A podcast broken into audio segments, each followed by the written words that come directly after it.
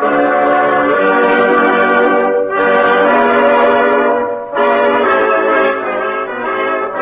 makers of Camel Cigarettes present Dick Powell as Richard Diamond, Private Detective.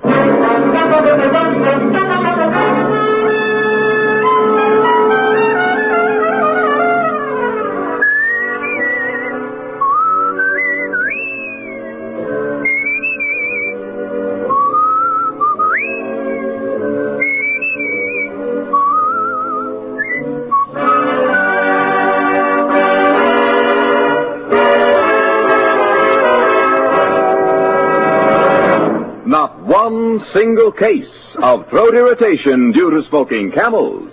That's what noted throat specialists reported in a coast-to-coast test of hundreds of people who smoked only camels for 30 days. Make your own 30-day camel mildness test, the sensible, thorough cigarette test, and see why more people smoke camels than any other cigarette.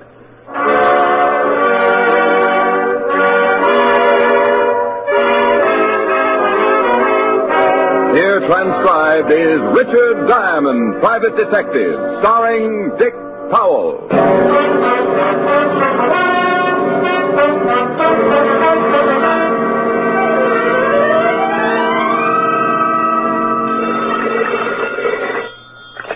Diamond Detective Agency, put up or shut up. Hi. Oh, hi, Helen. You busy? Oh, like a hibernating bear. No business? I've seen more action in a bankrupt turtle farm. Oh, things can't be that bad. I'm even getting an echo in here. Rick. Really, listen. Hello? Hello? See? Rick, was that really an echo? Now, wait a minute. Hey, my girl wants to know if you're really an echo. I beg your pardon. Uh, honey, I'll call you back. This echo has a man with it. Bye. Bye. Can I help you, sir? I am looking for Mr. Richard Diamond. Why? Now, that's an extremely unique question. I want to sell him 10 tons of pig iron. Well, I'm very sorry, but I made a New Year's resolution that I wouldn't build another battleship until I paid up my bill at the automat. My name is Barr, David Barr. Now, if you'll stop talking like a television comedian, I would like to discuss a business arrangement. well, my name is Diamond, Richard Diamond. And if you're rolling in money, I'd be very happy to discuss any arrangement you could dream up. How much do you charge, Mr. Diamond? Well, that depends. Anything short of a felony, a hundred a day in expenses. How earthy. Well, it keeps my ribs from showing. Have you ever heard of me, Mr. Diamond? Well, I have a feeling this may lose me a quick sale, but very frankly, Mr. Barr. Uh, no matter, I can see by your clothes that your wardrobe must be fashioned exclusively by popular mechanics. No. Well, okay, we've kicked it around. It's been fun, but I'm beginning to get winded. What do you want to see me for, Mr. Barr? I uh, want you to guard my store. Store? Yes, I have the most fashionable men's haberdashery and tailoring business on Madison Avenue. And you want it guarded? Perhaps I should give you some background concerning the disgusting incidents that led me to your, uh, um, Office. for the lack of a more sordid description, yes, office. Hmm, I'm sure the whole background must be very disgusting. Two nights ago, my shop was vandalized. Hmm, Somebody broke in and swiped something. Yes, yes. To be exact, one blue serge suit. One suit. One, one. I reported the incident to the police, and they summed it up with the same brilliant observation as you. To quote the sergeant, somebody broke in and swiped something. Now, uh, uh, look, Mr. Barr, don't tell me you want me to find that blue suit. No, this was not the end of the trouble, Mr. Diamond. Somebody lifted a hand-painted tie, maybe? Uh, naturally, my employees were questioned, and the following day the police returned to their little precinct, satisfied that somebody had merely... Busted in and swiped something. Yes, yes, yes. Well, the following night, my shop was again the object of vicious vandalizing. This time, the party, or parties responsible, took every foot of blue serge material in the shop. Oh, now, wait a minute. First somebody breaks in and takes one blue serge suit. The next night, all the blue serge material in the store is stolen. What's the matter? Did you run out of suits? All my suits are custom tailored, Mr. Diamond. Oh. My stock of finished merchandise is generally sparse. We complete only two or three suits a day. The missing blue serge was hanging with two other suits. The, the property, of course, of one of my best customers. And the thief didn't touch the other two suits? No, no. And on the following night, the night of the second burglary, a gray flannel was left untouched. Hmm. The suit and the cloth stolen were both blue serge. Uh, correct. Naturally, I had to order another stock of the same material. It's in the shop now, and I should not be able to sleep a wink unless I was certain that it was safe. And you want me to sit up with a Blue Serge? exactly. I am considerably interested in finding the motive behind these unusual robberies. Oh, well, this is certainly a first in my life. I've sat up with a lot of things, but never 15 yards of Blue serge. The illustrious Mr. Barr handed me a hundred dollar retainer, ran a white glove over the top of my desk like an inspecting general, made an observation on the pursuit of happiness, and went out of my office faster than a bad molar at a dentist convention. We had agreed to meet at so I pasted the hundred dollar bill to my instep, put the instep up on the desk, crossed the other instep over it, leaned back and dozed off, secure in the knowledge that money would never go to my head.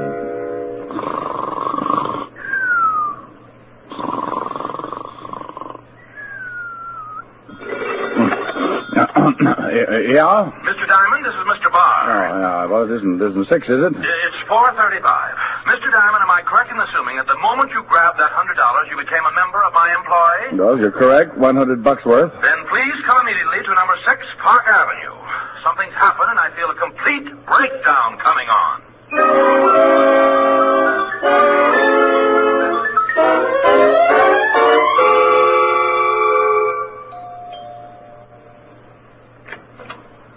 Come in, come in. Uh, oh, what's happened? Well, if this keeps up, I may be living on dream pills.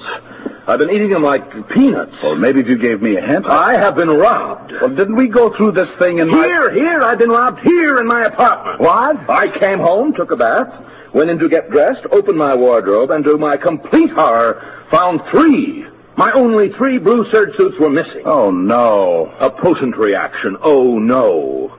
Now, why didn't I think of that? I can't imagine. It's certainly simple enough. We'll spend a whole day insulting each other after you solve this mystery. So for now, strain yourself and try looking like a detective with a hundred dollar retainer in his pocket. Well, it's not in my pocket. But if we go into that, I'll leave myself wide open. Show me your wardrobe. Mr. Barr's apartment was as overdone as he was. I stepped down into the living room and found myself wading through a carpet that called for a dog sled to negotiate it. The smell of incense made me keep looking back over my shoulder for the dancing girls. He led the way into a bedroom that George Washington wouldn't have slept in without an armed guard and opened his wardrobe. Two dozen three hundred dollar suits stretched from one end of the closet to the other, and there was enough material in that wardrobe to drive a frustrated moth into a complete fit. They were hanging, hanging right here in this space. You sure they couldn't be at the cleaners? They were here this morning. Now, what's that on the bed? That's a blue serge suit. Mr. Diamond, that is the suit I was wearing when I came into your office. No, I was so busy looking at your money. I... Well, well, what is to be done? Well, I got to admit it's sure a strange one. You are constantly coming up with the most astute observations. Oh? Well, wait till I get around to your personality. You'd really be a likable fellow, Diamond, if I could bring myself to look at you. oh, I'm not so bad. Think of what you must go through shaving every morning. Oh, really, Diamond? What do you think is behind this ridiculous situation? Now, very honestly, I don't know. Except the obvious. Somebody wants your blue serge suits and all the blue serge material you've got. That blue serge on the bed is the last one I've got. Do you think this could be some kind of a practical joke? Not very. It could get somebody ten years. Well, have you got any ideas at all? yes, I have. Take that last blue serge and hide it. I'll sit in your store tonight and see that the new material you ordered doesn't get lifted. You take the suit, Mr. Diamond. You're being paid to protect it. Okay. And remember, it's new. Brand new. It would cost you $300 to duplicate it.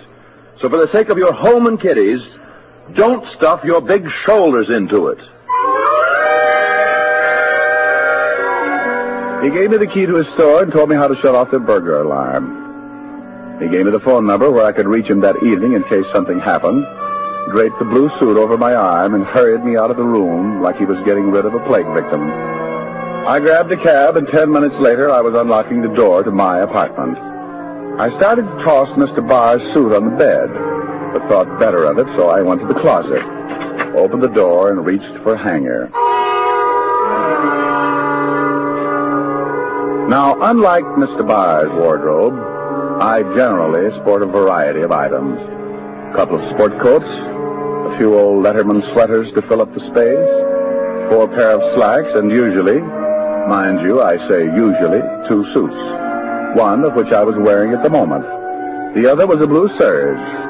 Was was right, because where my blue serge suit once was, it wasn't. That did it. First Barr loses everything in sight that happens to be blue serge, then I come home and find that one of the two suits I had to my name had been swiped. I burned. Barr could get dozens of suits and use them for bath mats when he got tired of wearing them. Me, I was going to have to sew sleeves in the bath mats. I called Barr at home, but he'd left. I thought about calling with the number he had given me, but decided against it. I sat down to try and figure it out. But a half a dozen camels later, I was still facing a big fat zero. One thing was sure. I had Mr. Barr's last blue serge suit, and nobody was going to get it away from me. Big shoulders or not, I put it on and headed for Barr's shop on Madison Avenue. I never made it. Hold it. Hey, hey, what is this? Well, I'm only considering it because you've got a gun in my back. Walked under that sedan by the curb. Well, I get uh, get car sick. You heard him. Oh, fellas, I haven't been well. Doctor recommends lots of walking. Told me to stay away from cars. Move. Oh, now look. You heard him. Yeah, I heard him. Would I be nosy if I asked? Yeah, you would be very nosy. How about you, friend? You heard him. Getting it back. Look, can I interest you boys in a deal? My secret decoder and my ray gun, if you'll only. They were both big boys, and they both had big guns. One of them slugged me with one of the big guns, and my head swelled up to match the whole ugly situation. I went down and out faster than a left fielder trying to steal home with a Charlie horse. And they rolled me into the car. We drove for a long time, me lying on the floor of the back seat, trying to bring myself back to a conscious way of thinking. Finally, I snapped out of it. And they let me sit up and take a look around. We were on a lonely stretch of road, and although the car was green, not black, and didn't look anything like a hearse, I had a gloomy feeling that we were heading for a funeral. Get out. Now look. You heard him. Okay, okay.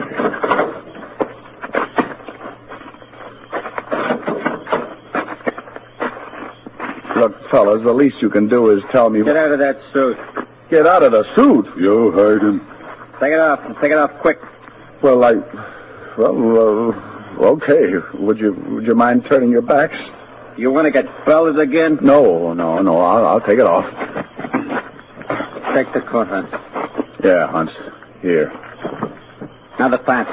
Come on, come on. Oh, all right, all right. It's cold. I'm getting goosebumps. And the pants. oh, there you are, Hunts. Oh, so you're the guys who've been after the blue serge suits. Walk them off the road, Hans. Yeah, what if a car came by, me in my hand-painted shorts? Get him off far enough so they won't find him right away. Hmm? Move! Oh, now look. You heard him. Yeah, I sure did.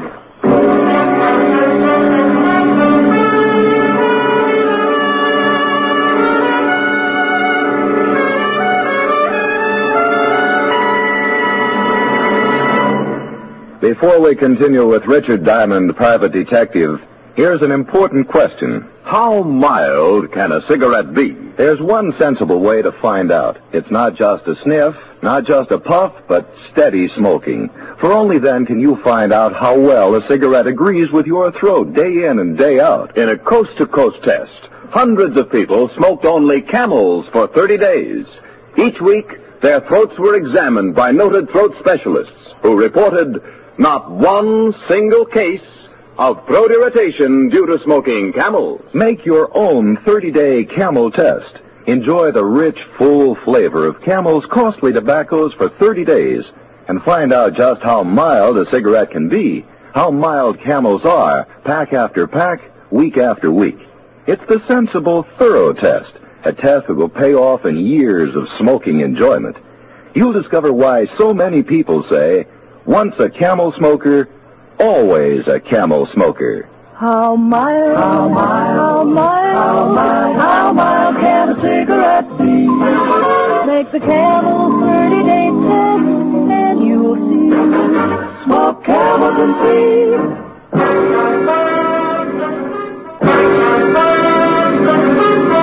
And now back to Richard Diamond, Private Detective, starring Dick Powell.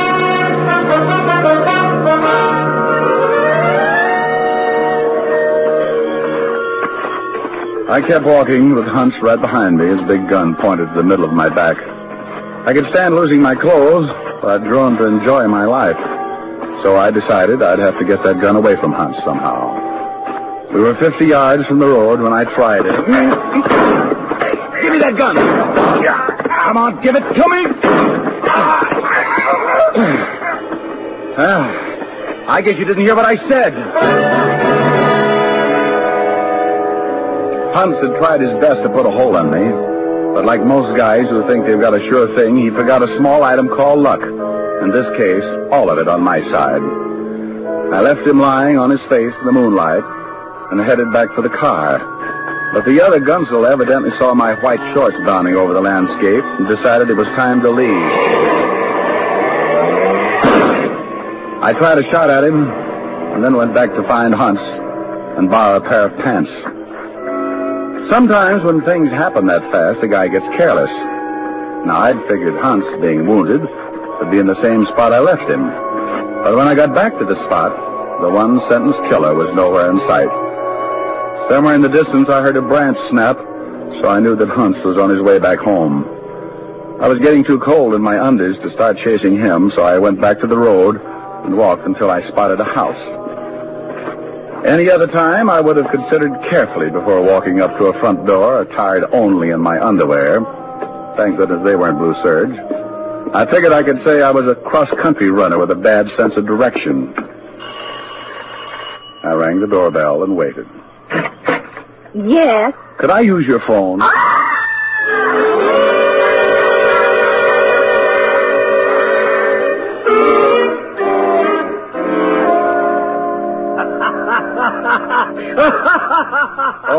shut up, Walt. Boy, did you look silly when they dragged you in here. Oh, I don't know. I don't know. Otis thought it was a burlesque raid and asked me for a date. Would you mind telling me what you were doing running around like that? Well, that woman's husband was chasing me. What did you think I was doing? Well, you can't blame the old man for chasing you. You scared his wife right out of her wig. Hmm. Now, why don't you tell me what this is all about? Because I don't know. Well, how'd you lose your clothes? Uh, let me make a phone call and I'll tell you all about it. I put in a call to David Barr and asked him to meet me at the store. Then I briefed Walt on everything up to date. Walt said, Are you nuts? and I left before I had to lie. I went back to my apartment, climbed back into the only suit I had left, and 20 minutes later, I was standing in David Barr's shop on Madison Avenue. I explained the events of the last couple of hours, and Mr. Barr said, Disgusting. Ah, you bet. I, I just can't understand it. Oh, move over. Don't you have any theories at all? Well, vague ones. That blue suit that you gave me. Tell me about it. The material was originally ordered for a customer who failed to show up, so I had it made up for me. Where did you get your cloth?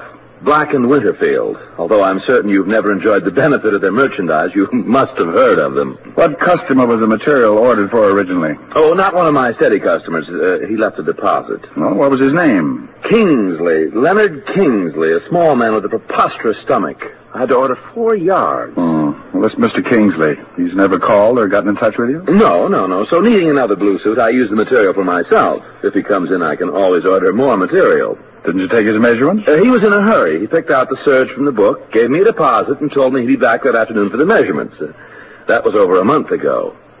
What are you driving at, Diamond? That I know. I'm just fishing.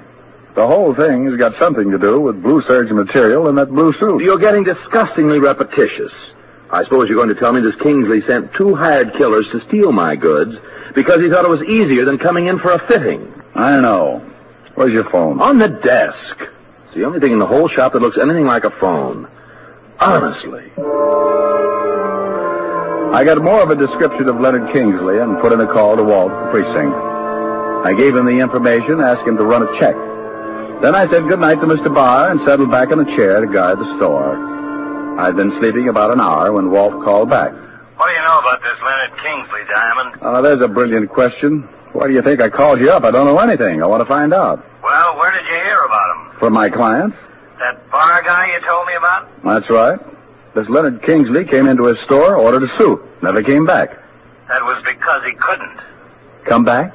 Yeah. About a month ago, this Leonard Kingsley was killed in a car accident. Stepped off a curb and a car hit him. You sure it was an accident? Yep, woman hit him. There was an inquest. Witnesses say it was all Kingsley's fault. All right, all right. What's the rest? Rest? Oh, stop with the little red riding hood. Something's up. Well, this is confidential, Rick. Well, it'll stay that way. The FBI have got a share in this thing. What? It seems that when a check was run to find Kingsley's home and relatives, all of the credentials he had on him turned out to be phonies, particularly his passport. What did the feds find out? Kingsley was from one of the Iron Curtain countries. Espionage.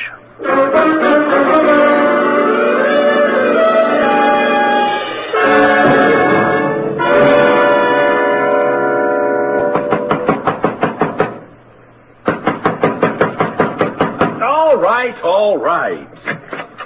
Well, Paul Revere with a shoulder holster. I want some answers, LeVar. How many customers can you remember who came into your shop and ordered only one suit in the last year? Mm, half a dozen. How many never came back after they got the one suit? Well, what's the matter? That's peculiar.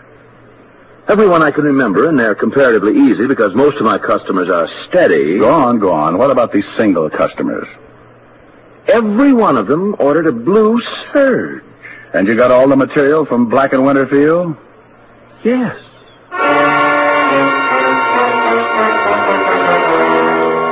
The whole thing was beginning to make sense. What better way of getting information out of the country than in the material of a suit? I dragged Barr down to the store again, got the names of all his single customers who had ordered blue serge suits. Then I went over to the fifth precinct and had Walt make a check on them. Two hours later, the U.S. Customs Department sent in an interesting teletype. Rick, every one of those guys have left the country and hasn't returned. And eight to five, the FBI can find out plenty. Now, give them the information. Let's go over to Black and Winterfield. I want to take a look at that store. See if I can find out how anyone can hide any kind of information in three and a half yards of blue serge.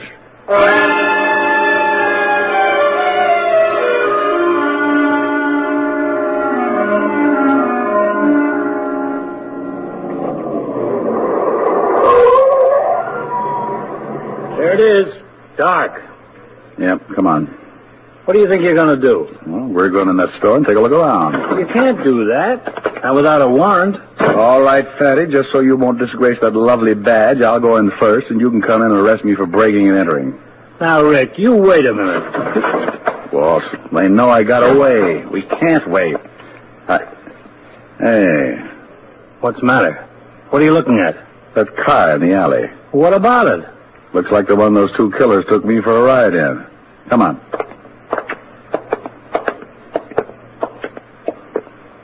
Well, looks like it. Wait a minute, I took a shot at it, and maybe I can... wait, I'll light a match. Uh-huh.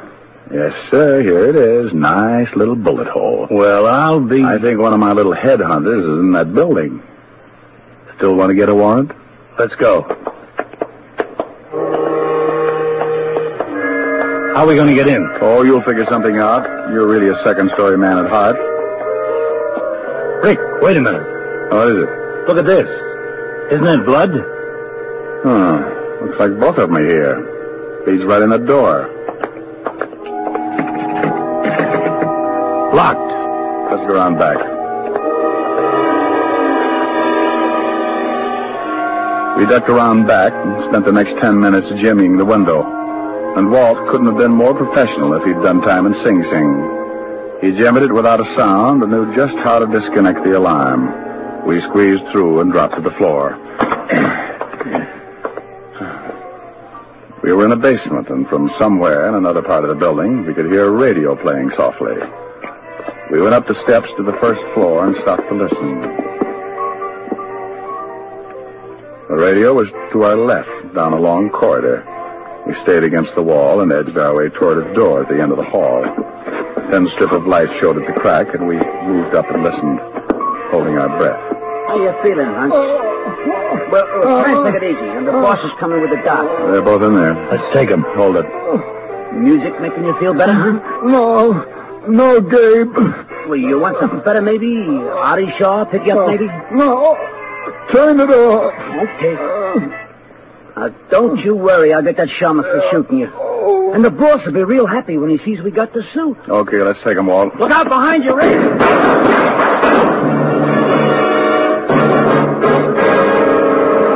It all happened so fast there wasn't any time to think. Suddenly there were two men standing behind us in the hall. By the time the smoke cleared, both of them were down, and Walt and I were shaking like a hula dancer with a hot foot. Then, before we could catch our breath, Gabe came running out. I'll get him, Rick. No, no, I'll get him. You go in and take care of the wounded one. Walt went in after Hunts, and I took off after the other. I caught him just as he dove through the front door. Hold it. Okay, okay. I'm bleeding. I'm bleeding.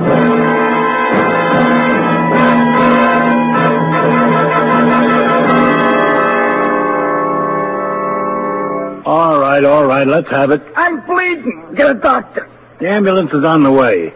Now tell us about it. What do you want to know? We want to know about the suits and about the material, and who the guys are in the hall. One of them's a doctor for Hunsia. The other one's the boss. He runs the store. You'll be getting information out of the country on the Blue Serge material. Yeah, What kind of information? all kinds. Defense plans, radar locations, that kind of stuff. Done all in code numbers. How did they do it? Stuff was invisible like. Just do it on the Blue Serge. When the guy got out of the country, he'd take the suit and dip it in something. Then the writing come out. And when Kingsley got hit by the car, you found out he didn't have the suit. The boss did. How about it, Hans? How do you feel? Uh, why did you swipe my suit? We was tailing Barr. Saw him going to your office. Figured maybe he'd give you the suit. Well, there it is, Rick. How about it, Hans? Your partner telling the truth? You heard him.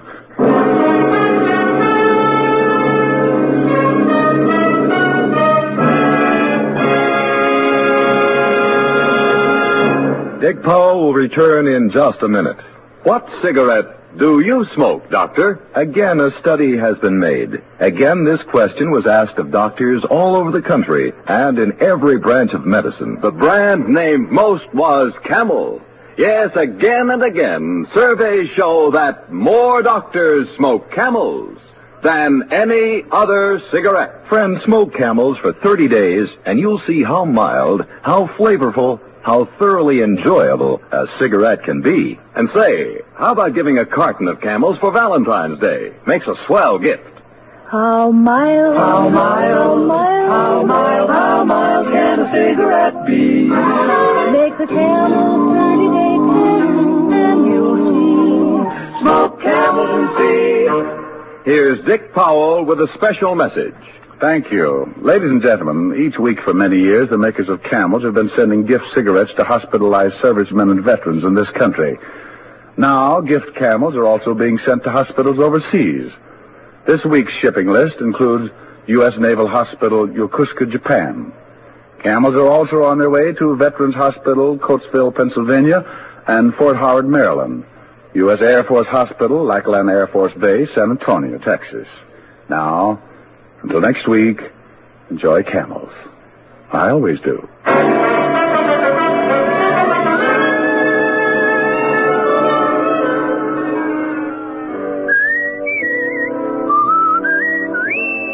Dick Powell can soon be seen in his new RKO picture, Cry Danger. Tonight's adventure of Richard Diamond was written by Blake Edwards with music by Frank Worth. Our director is Helen Mack.